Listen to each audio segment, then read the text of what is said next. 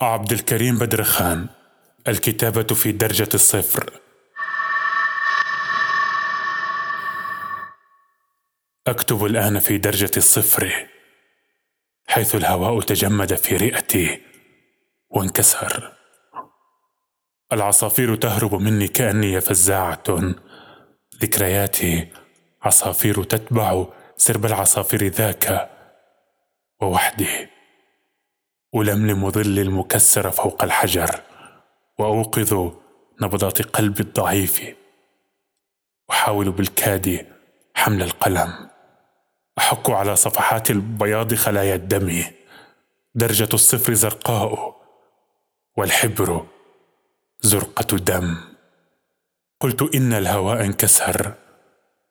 أعبر الآن جدران أمسي وأقرأ أوجههم. في الصور أتذكر وجها غريبا كوجهي. خيالا يسير على أرجل. أزرق الدمع والدم والحلم منخطف اللون مثل القمر. أذكر الآن وجه أخي وهو يعبر أيامه بين كأس ومشنقة. أزرق كأسه موته ساهرا بين أشباحه ناسجا من خيوط السهاد فضاء السهر.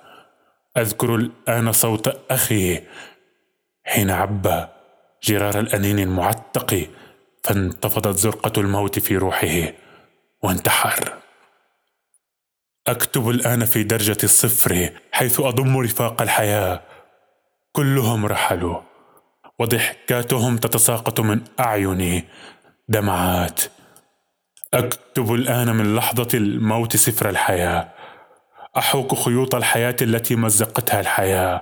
الهواء انكسر السماء رمادية الوجه والأرض تشرب ماء الرماد وفي درجة الصفر وجهي أزرق.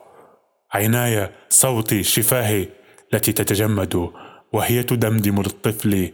نم فوق شوك الندم كل ما في الوجود عدم. قلت للطفل نم ذروة المجد قاع الألم. أكتب الآن من درجة الصفر. بالدمع أرسم مرثية بالأظافر أحفر نهرا على جسدي أزرق الماء ألمس جدران قبري وأحصي بقايا لهاثي وفي درجة الصفر أغرق كنت وأستغرق. غير أن الفتاة التي قبلت جثتي ثوبها أزرق.